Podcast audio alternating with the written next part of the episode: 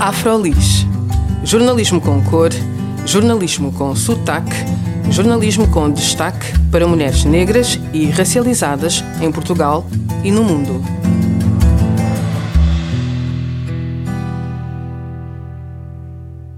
Olá, o meu nome é Juliana Tavares e este é mais um episódio do Afrolis Podcast. Neste espaço, abordamos as histórias de mulheres negras e racializadas em Portugal e no mundo, bem como daqueles que trabalham para amplificá-las. Hoje, como convidado, temos David J. Amado, um realizador e coreógrafo jamaicano-americano, licenciado pela Universidade de Colômbia e que recebeu em 2020 a Bolsa de Cultura do Ministério da Cultura Português. Formado na técnica de Graham. Sim.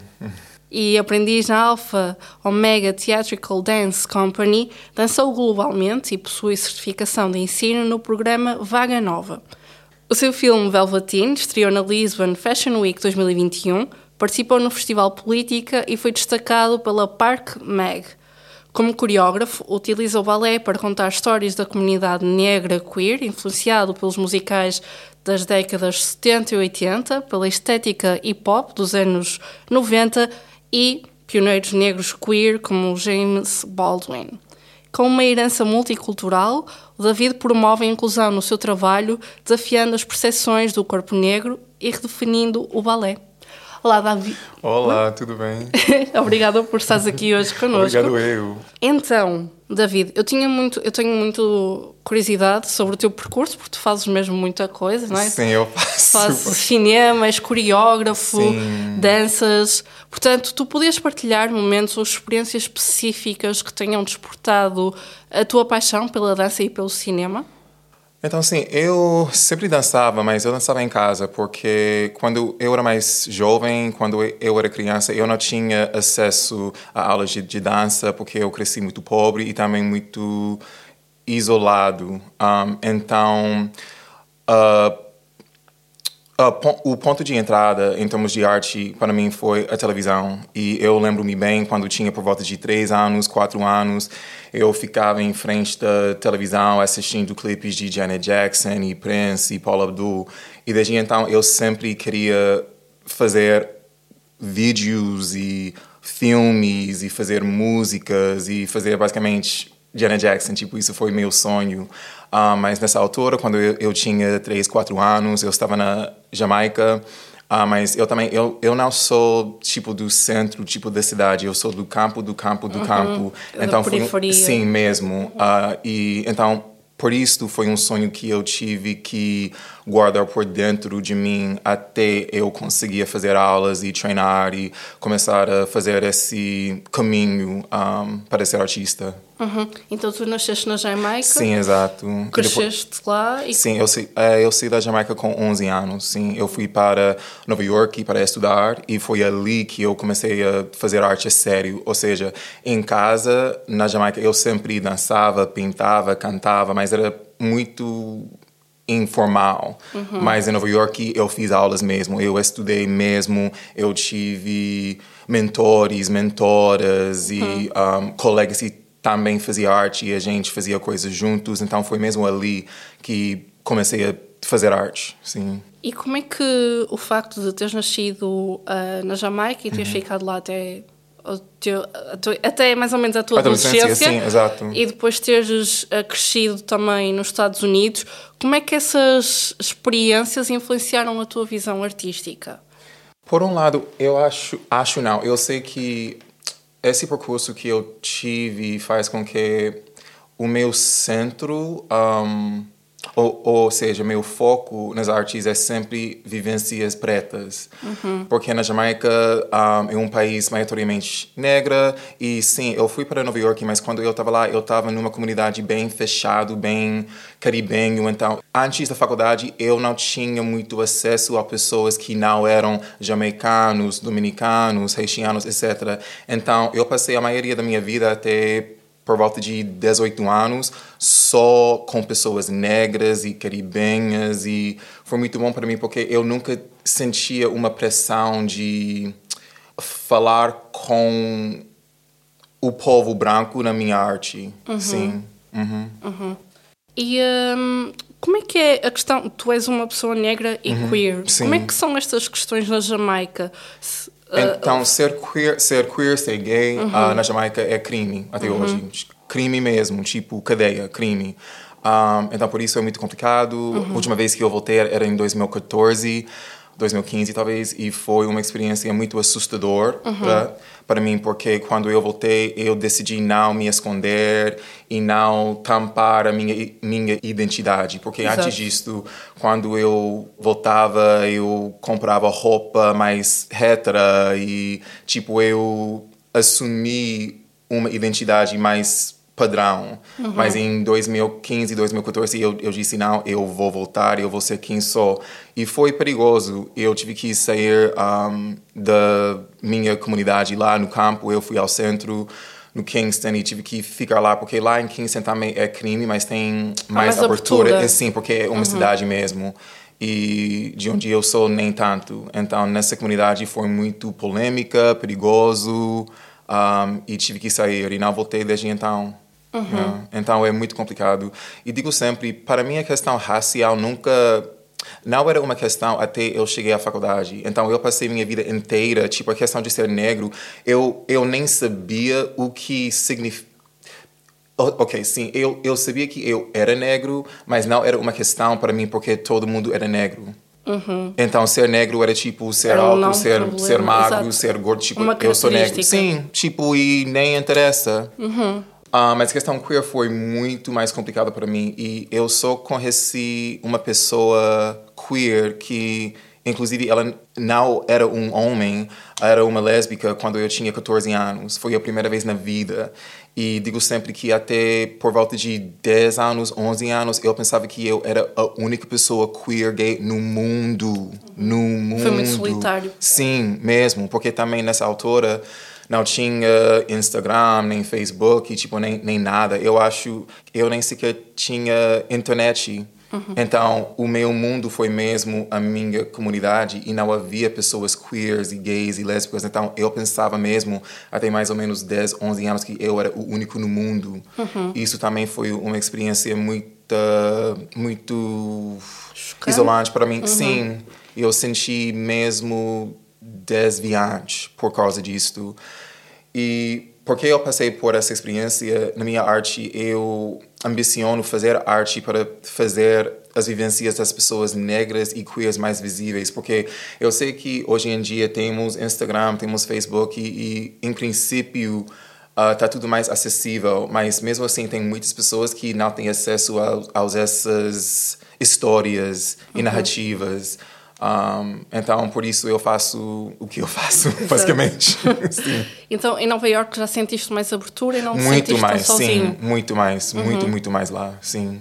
Como é que foi a experiência, viveres em Nova York como uma pessoa negra e queer? Um, também, também não foi uma questão para mim. Um, eu era só mais um, uhum. mais uma pessoa. Um, era só o David. Sim, exato. Ficou mais complicado quando eu, então, eu comecei a faculdade com 18 anos. Eu fui para a Columbia, que é uma universidade muito branco, muito uhum. elitista, muito rico também. E eu não sou nada disso.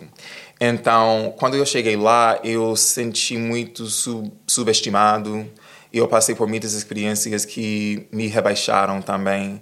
Um, mas isso tinha menos a ver com a cidade em si e mais com essa instituição branca elitista. Mas foi muito difícil. Um, também eu me lembro. Um, na faculdade a gente teve que fazer várias aulas, então sim, tem um major e meu major era música e dança, uhum. mas além disso tinha muitas aulas que a gente teve que fazer e essas aulas eram sobre tipo um, a história dos italianos e os gregos e Plato e Sócrates uhum. e Aristóteles e essas coisas e foi muito constrangedora para mim por um lado porque como eu disse, minha vida antes disso foi bastante preta. Então eu eu não sabia nada de nada sobre essas coisas e eu comecei a sentir que a informação que eu tinha, as coisas que eu sabia nessa altura não valiam nada porque não eram brancas porque quando eu estava em um, colégio ou em casa com meus pais primos etc a gente só falava e a gente só lia revistas e livros negros. Então foi tão diferente estar numa faculdade onde tipo James James Baldwin tipo isso não interessa. Audre Lorde também não tipo nem nem liga. Vamos falar sobre Sócrates e Plato e os gregos e italianos tipo foi mesmo esquisito. Como é que foste lidado com esse choque cultural? um, eu não, pois, a faculdade para Não mim foi lidaste? muito traumático, sim, foi muito traumático, eu acho, porque por causa disso também eu ainda não voltei um, para estudar qualquer coisa, porque foi a primeira vez na minha vida onde eu estava o único negro em uma aula, um- um- uma sala de aula, tipo, um, numa aula de talvez 20 pessoas, 30 pessoas, eu o único negro. Ah, e também eu nunca via as minhas experiências no curso, tipo, a gente não falava sobre os negros, tipo, nem em termos de escravidão, tipo, foi como se fosse os negros nem existissem. Então foi, yeah, eu não gostei dessa experiência e ainda estou me curando al- algumas coisas em termos de academia e faculdade e essas coisas. Mas sim. entretanto acabaste a licenciatura. Ah, sim, acabei. Foi difícil, mas acabei. Sim, acabei. Tu licenciaste em dança, correto? E música, sim. Em música, Uhum. sim. Sim, foi E um tem- duplo. Uhum. E tens sempre trabalhado nessa área. Desde então, sim. um, na verdade, mais na dança do que a música. Uh, eu ainda quero fazer música. É só este ano que eu estou voltando a cantar e fazer músicas e tal. Mas uh, meu sonho era sempre ser a Janet Jackson. Tipo, eu queria dançar, cantar, fazer clipes e filmes e tudo. Mas hoje em dia, ou seja, até mais ou menos este ano era só dança e maioritariamente dança clássica. Mas estou voltando a fazer música, sim, também. E quando é que começaste a aliar então a dança com o cinema? Qual é que foi o teu primeiro projeto? Foi aqui em Portugal. Um, então, eu, ou seja, eu sempre fazia vídeos e filmes e filmes não, mas tipo clipes de, de dança, até no colégio, faculdade, mas não era nada especial, era só tipo, eu vou pôr a câmera ali, eu vou dançar, me filmar, fazer um, edições básicas, mas Era tipo nada. casual. Muito. Mas em 2020 foi na pandemia um, que eu ganhei aquele subsídio do Ministério da Cultura e eu só comecei a fazer um filme mesmo porque não havia teatros, não havia espaços públicos onde a gente podia dançar. Então eu pensei, pois, um, eu quero dançar, eu quero fazer uma peça, mas tem que ser um clipe, tem, tem que ser um filme, um vídeo, um, porque não havia teatros. Então eu entrei nesse concurso e eu nem esperava receber o subsídio. um, mas recebi, e daí eu entrei em pânico porque eu pensei, mas eu nem conheço pessoas para estar nesse clipe, nesse filme, porque eu cheguei em Portugal em 2017, mas eu estava no Sul, eu estava em Tavira. Então eu só cheguei em Portugal em 2019 por aí. Então, logo depois a pandemia começou, então eu nem tinha uma rede de pessoas aqui, eu não tinha bailarinos e escritores nem nada. Então eu, recebi esse esse subsídio e logo eu fiquei no Instagram tipo escrevendo várias pessoas oi eu vi que você nasce quer fazer parte do meu pro- projeto esse esse filme. E foi daí que comecei a fazer filmes a sério. E desde então isso foi o Velveteen em 2020 e em 2021 eu fiz um filme de moda que também tem dança, mas é mais moda. Se chama True Colors. E agora eu estou ah, em desenvolvimento de uma curta, se chama Sol na Ferida, que é sobre ah, duas pessoas de Cabo Verde, queer, aqui em Lisboa. É ficção, ah, mas uma pessoa, um homem queer e uma mulher trans de Cabo Verde e depois eu tenho uma longa que também estou a desenvolver, se chama Taste, que é um ah, drama musical, vai ser por volta de duas horas, com dança, com música, com muitas falas e tudo, sim, e eu espero que eu consiga começar a longa daqui a um ano, tipo no inverno de 2024, mas a corte já está em processo. Boa. Uhum. E o True Colors, tu- não é? Tu tens o True Colors E e, Velveteen, o Velveteen, que são do- dois filmes de longa duração. Sim, hum. Um, qual é que foi a inspiração por trás destes filmes? Foram as tuas experiências como... Sim, foram minhas, mas também foram as pessoas, porque um, em ambos os filmes eu usava pessoas que eu já conhecia. No Velveteen, muito menos, porque, como eu disse, estava na, na pandemia, mas enfim, eu falava com todas, todas as pessoas por dentro desses filmes antes de fazer sobre as experiências enquanto ser homem e negro e queer. Então, Sim, são minhas experiências, mas também são as pessoas que estão dentro do, dos, dos filmes, principalmente o True Colors, que uh, somos três um, nesse filme. No, em Velveteen somos 14 ou 13 pessoas, uhum. todos homens, negros, queers. Mas em True Colors tem Felicia Hunter, que ela ganhou a Miss Drag Lisboa em, no ano passado, em 2022, e tem uh, Igor Silva. E eu falei com ela sobre as experiências enquanto homem negro queer. Igor, ele é de Cabo Verde, Felicia, ela, é, ela é de Angola. Uhum. E falamos muito sobre um, as coisas que temos em comum uh, e as coisas que a gente passou aqui em Lisboa, nas nossas juventudes também, essa questão de sentir tão inseguro também enquanto homem negro queer uhum. e diferente, mais afeminado. A gente falou muito sobre isso. E o título do filme True Colors é porque um, muitas vezes quando alguém é não só homem e negro e queer, mas diferente, essa pessoa sente a pressão de se reprimir e se tampar e se esconder. E essa pessoa fica muda, fica sem cor, sem expressão.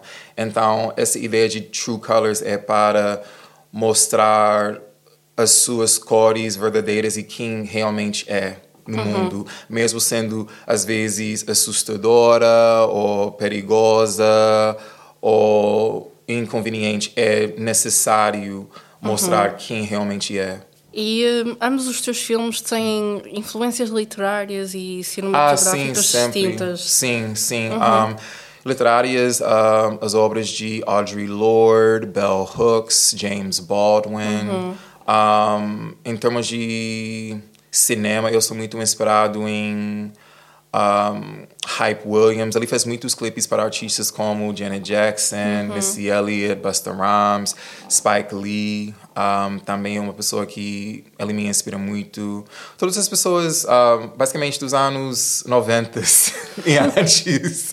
Sim, essas pessoas. Sim, e o Velveteen é inspirado também numa obra literária, no Velveteen Rabbit. Ah, sim, sim que é uh, um livro. Eu acho que o livro é britânico, se não me engano, mas sim, uhum. é um livro para crianças. E eu, eu, eu descobri esse livro talvez quando eu tinha por volta de 8 anos. É mesmo um livro de crianças, mas é uhum. é sobre um um, coelho um, de brinquedo que é não é veludo real, é veludo falso. Isso é velveteen, porque velveteen é, é um tecido bem barato. Uhum. Então é um brinquedo barato que não custou muito, mas ao longo da história ele quer ser real. Um, ele quer ser um coelho real. E ele acha que a única maneira de ficar real é ser amado. Então ele passa o livro inteiro tentando ser amado por várias pessoas, não sabendo que ele já é real, mesmo, mesmo sendo uh, de um tecido mais. Uh, barato, mesmo sendo um brinquedo, ele já é real. Isso também tem muito a ver com minha história, porque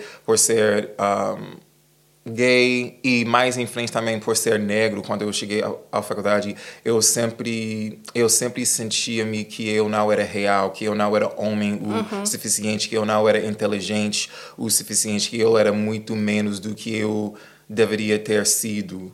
Um, então esse livro, sim, eu li quando eu tinha talvez oito, nove anos. Eu levei esse livro comigo a vida inteira, uhum. essa história, porque me identificava muito com isto.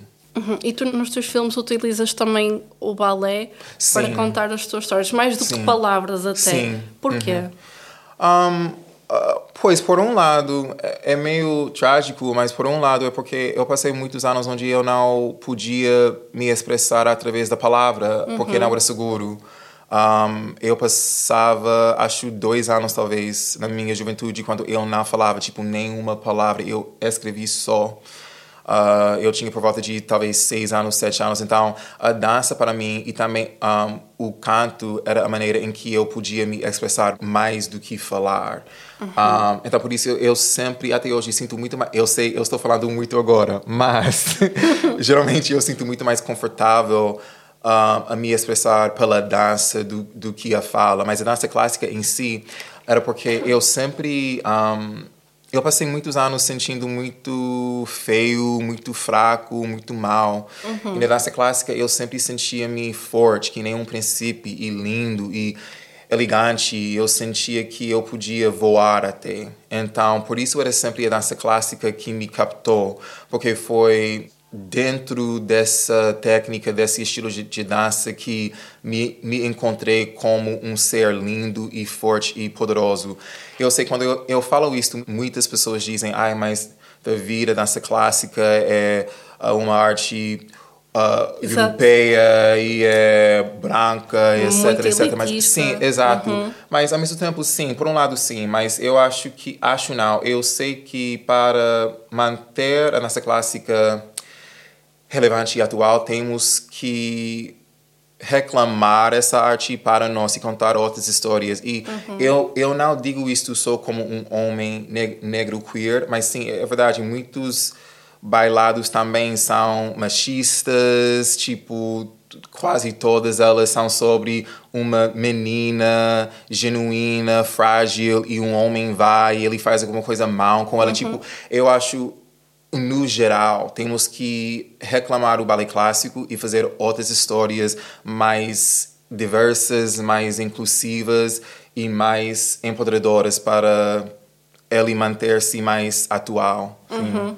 E tu ainda dás aulas de dança? Eu, pois, eu só parei no mês passado, então eu uhum. estava no estúdio por cinco anos dando aulas. Sim. Eu só parei porque eu queria focar em outras coisas, eu queria criar mais e eu também queria atingir mais pessoas negras com a dança clássica, porque onde eu estava, e eu gostava muito das, das minhas alunas, um, mas eu queria fazer alguma coisa com mais impacto dentro das nossas, nossas negras. Um, comunidade. Então, eu ainda estou procurando oportunidades para levar a dança clássica para crianças e, e adultos uhum. um, da periferia. Basicamente, sim. sim. Uh, eu por acaso tinha visto uma entrevista tua que tu tinhas planos de ter sim, a tua escola. exato, sim. Como é que vai isso? Então, eu ganhei um, um subsídio da Embaixada dos Estados Unidos em 2021. Uhum. E aí era para lançar um projeto em 2022. Entretanto, eu queria fazer esse projeto na Amadora uh, para crianças de, uh, crianças afrodescendentes e ciganas. Eu falei com a Câmara e eles me disseram que uh, esse projeto tipo não um, não teria muito sucesso ali porque os negros um, não gostam da dança clássica e as ciganas nem vão a, nem vão à escola, então não vão para minhas aulas. Então por isso eu perdi o subsídio e é só em princípio, no ano que vem, eu consigo montar esse projeto. E agora eu estou falando com pessoas uh, na Margem Sul, em Seixal, em Barreiro. Uh, mas eu só queria falar, pois eu só queria fazer o projeto na Amadora porque eu morava lá por quatro, quatro anos, então eu já conheço a comunidade.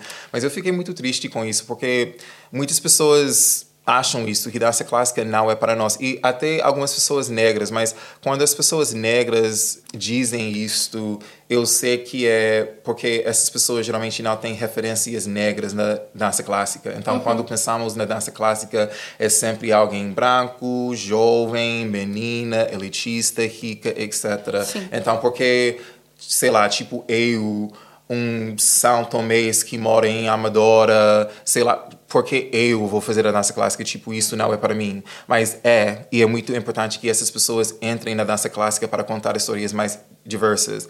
Mas, então, sim, eu tenho mais compaixão e empatia para pessoas negras que pensam assim. Mas as pessoas brancas, é, isso. Eu fiquei muito magoado depois dessa conversa e o fato que eu não consegui continuar com, com o projeto por causa do preconceito desse uhum. povo ali.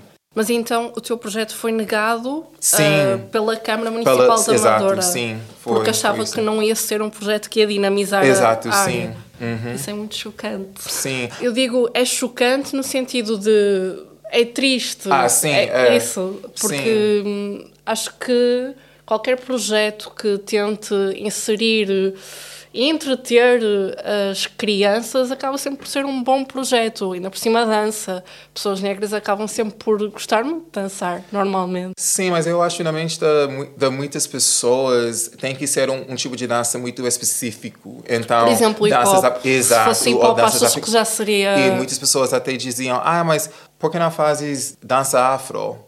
Mas eu não faço dança afro. Não, uhum. mas é o que uh, o povo aqui gosta mas sim, gostam porque já tem já tens uma experiência com dança afro, mas eu também acho que se eles poderiam ter experiências e vivências com a dança clássica também iam gostar. Uhum. Então é um preconceito mesmo, tipo, sim, as pessoas acham que o corpo negro é adequado é adequado só para certos certas danças. Uhum. E balé clássico não é uma dessas danças. Uhum. Uhum. E tu tens então tentado destruir esses preconceitos, não é? Sim, mas eu fazia isso quase a minha vida inteira. Tipo, em todas as minhas aulas também, quando eu era mais jovem, eu era sempre o, o único negro, muitas vezes o único homem. Então, eu já acostumei-me com, com isto. Ah. Só uma questão, voltando atrás uhum. ao teu percurso, tu foste da Jamaica para os uhum. Estados Unidos uhum. Uh, e depois vieste para Portugal imediatamente ou passaste por Não, eu fui para o Brasil. Então, uhum. eu saí de Nova York pela última vez, acho em 2012. 2011, por ali, eu fui para Minas Gerais, uhum. Belo Horizonte. Eu fui lá, eu fiquei lá por volta de seis anos, cinco anos talvez. E eu fui lá porque eu vi um filme que se chama. Um, uf, o nome em português esqueci-me, mas no inglês é um, Only When I Dance. Não, em português é A Vida Ballet. Uhum. A Vida Ballet. Que é um documentário sobre dois bailarinos negros que fazem dança clássico no Rio. Um, e é um documentário meio antigo, tipo talvez uh, 2006, 2005, mas eu vi esse filme e fiquei apaixonado com um, o Brasil porque eu via tantas pessoas negras fazendo dança clássica, tipo uhum. no filme salas de aulas, tipo só de pessoas de cor e pessoas negras. Então eu pensei logo, eu quero estar ali.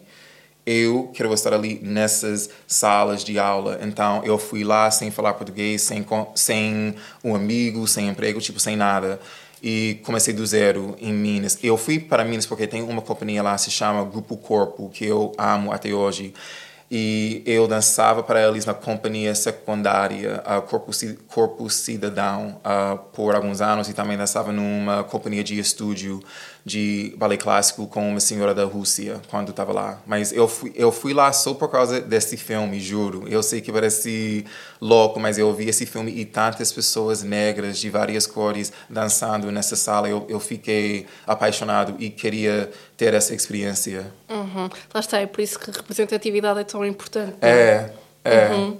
E é depois, mesmo. como é que vieste para Portugal? Pois, eu vim para Portugal. Na verdade, para ser sincero, eu não vim para Portugal especificamente. Eu vim para Europa, porque uhum. eu sempre ouvi falar que aqui tem um, mais financiamento pelas artes, mais cultura, é mais aberta. Eu só vim para Portugal por causa da língua e porque eu estava no Brasil, então eu, eu pensava, Pois, o ou seja, a diferença entre Portugal e Brasil não vai ser grande coisa, mas afinal é. Uhum. E não esperava isso, mas basicamente eu vim cá pensando, ah, então Portugal vai ser o Brasil na Europa, boa, eu vou. E cheguei lá e logo percebi que não é bem assim, em muitos sentidos é até mais fechado, em questões de raça, uhum. principalmente. Um, sim, e não esperava disso, porque eu sempre pensava, ah, mas Europa, tipo, todo mundo, tipo, raça nem existe, tá todo mundo tão livre e consciente e nem por isso. Mas uma coisa que eu valorizo muito é que no Brasil eu não tinha tanta diversidade em termos de falar com pessoas de vários países e pessoas da África. Então, aqui em Lisboa, uma, eu estou muito grato porque eu conheço tantas pessoas de Cabo Verde, São Tomé, Guiné, Moçambique, etc. Tipo, tantas pessoas de vários países e minhas interações com essas pessoas fazem com, com, com que meu trabalho agora tem um lado mais pan-africanista que não tinha antes, quando uhum. eu estava lá, porque antes disso minha percepção de negritude era só o Caribe, os Estados Unidos e Brasil e mais nada. Tipo, África uhum. para mim era alguma coisa muito abstracto. Tipo, o que é Guiné? O que é Senegal? O que é... Tipo, era só nomes de lugares, mas agora são um, países reais para mim, culturas reais para mim. Uhum. E conseguiste encontrar aqui uma comunidade queer forte? Eu diria um, sim. Um, comparado com Brasil e Nova York, nem tanto, mas sim, eu diria que sim. Uhum. Um, eu só digo comparado com esses outros lugares porque aqui não temos. Não tem a ver com as pessoas, mas tem a ver com os recursos que a gente não tem aqui. Uhum. Então, no Brasil, também em Nova York, Jamaica também. Jamaica muito menos no lado queer, mas no lado Obviamente. negro, sim. Um, por exemplo, tem muitos negócios negros, tem muito, tem tipo escolas negros, tem advogados negros, tem terapeutas negros, tipo tem muita coisa negra. Aqui em Portugal eu conheço pessoas negras, mas parece que todos nós estamos na luta. Uhum. Um, e por causa disso acho também é, dif é difícil ter é difícil ficar na comunidade porque, por um lado, é cada um por si, mas não é por mal, é porque faltamos a estrutura uhum. que as pessoas negras e negras queer têm em outros países. Uhum. E, por exemplo, o que é que tu reparavas então que na Jamaica tinha que Portugal não tinha, em termos dessa estrutura que estavas a falar? Por um lado, é. Um,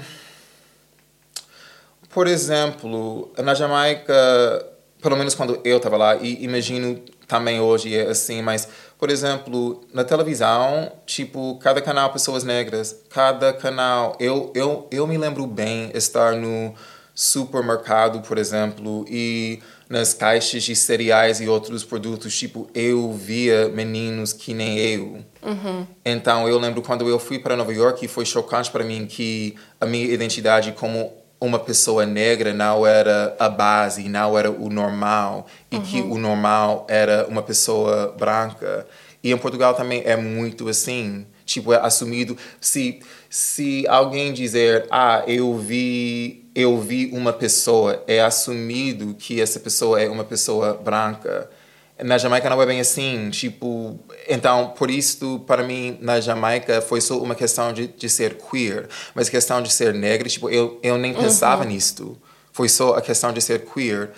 Um, mas sim, então em termos da, da mídia, negócios, a cultura negra é muito mais forte lá do que cá em Portugal. E no Brasil, o que é que verificaste em termos de cultura negra? Então, as pessoas dizem que Minas, por exemplo, não é um estado bastante negra, mas quando eu estava lá, eu, ou seja, se se o Minas não é bastante negro, eu nem consigo im imaginar Bahia por exemplo, porque Minas para mim era tão negro, não como Jamaica, mas era muito negro. E eu até diria que lá também a base era negra, era assumido que o normal era negro. Uhum. Um, e também eu via muitas pessoas negras em várias funções, com várias carreiras, fazendo várias coisas, pessoas negras na televisão e não foi um choque. Aqui em Portugal, quando eu vejo alguém negra na televisão que não que não é no canal RTP África, é tipo.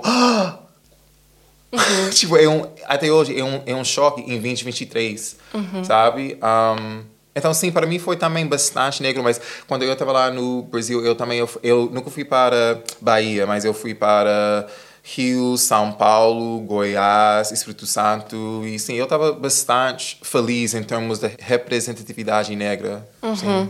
Então sentes que em Portugal a comunidade negra é invisível? Sim, estamos uhum. na periferia. Uhum. Sim, estamos mesmo. Estamos. Então, David, para terminar, uhum. só mais uma questão. Okay. tu, já que tens uma carreira que abrange três continentes, uhum. como é que tu esperas que o teu trabalho desafie e alarga a perspectiva do público, especialmente na redefinição da versatilidade do corpo negro e do que pode ser o balé? Então, quando eu digo isso, quero deixar claro que isso é para pessoas negras. Então, não é para, não é para convencer as pessoas brancas, eu estou falando uhum. com pessoas negras. E eu espero que quando as pessoas negras veem a minha arte, um, elas têm mais noção do que é possível pelas pelas suas vidas, uhum. um, pelos seus corpos e que também saibam que se tiveres alguma ideia em mente, algum projeto, é possível, é possível. Eu sei que é difícil porque muitas vezes a, gente não vê outras pessoas fazendo as coisas que queremos fazer, mas eu sou a prova, é possível, é mesmo. Então, faça, bola para frente e não desiste. Muito obrigada, David, Obrigado por eu. este momento. e obrigada a todas as pessoas que nos acompanham aqui no Afrolis Podcast. O meu nome é Juliana Tavares e até à próxima. Afrolis. Jornalismo com cor, jornalismo com sotaque, jornalismo com destaque para mulheres negras e racializadas em Portugal e no mundo.